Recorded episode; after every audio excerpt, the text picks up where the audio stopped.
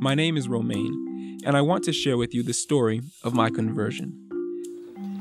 I used to belong to another faith, and I was studying at a university in Antananarivo, the capital of Madagascar. I'm an agriculture major, and I was in need of an internship so that I could continue my studies. I couldn't find a place that would take me for an internship, but at the last moment, I ended up getting a summer placement at the Adventist University Zurcher, which is operated by the Seventh day Adventist Church. I was worried about what it might be like to be with these Adventists, but I had family that lived there, so I thought that it would be all right. My mother even warned me not to be tricked by the Adventists and their beliefs. I went to Zurcher and worked on the farm.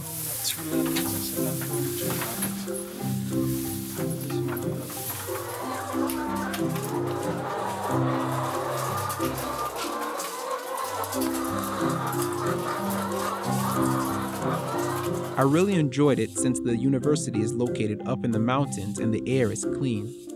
The tall pine trees on the campus created a beautiful and peaceful setting. At the end of my first week of work, my supervisor told me to go and take Friday afternoon off work so that I could prepare for the Sabbath. I was shocked since I thought that I must work a full day to fulfill my internship. I went to the small house that I shared with my cousin and didn't know what to do. I asked him about the Sabbath and what it meant.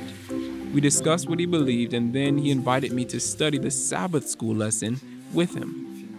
I agreed and found that I really enjoyed what I was learning. As summer passed, I found myself spending more time studying with my cousins and learning about what Adventists believe. My mind was full of questions, and I felt that I had so many things that I needed to know. I enjoyed reading the Bible and discovering the truths that I found there. The peaceful setting of the university helped me to focus on what I was learning. Eventually, I decided to be baptized and to join the Seventh day Adventist Church. I praise God that He sent me to Zurcher so that I could learn about Him and the blessing that is the Sabbath. After I finish my agriculture degree, I plan on returning to Zurcher and studying theology so that I can learn how to share my newfound faith with others. Without this university, I would not be a Seventh day Adventist today.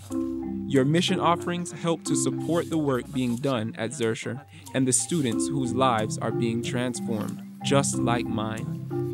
Thank you for your faithful support of the worldwide mission of the Seventh day Adventist Church. Thank you.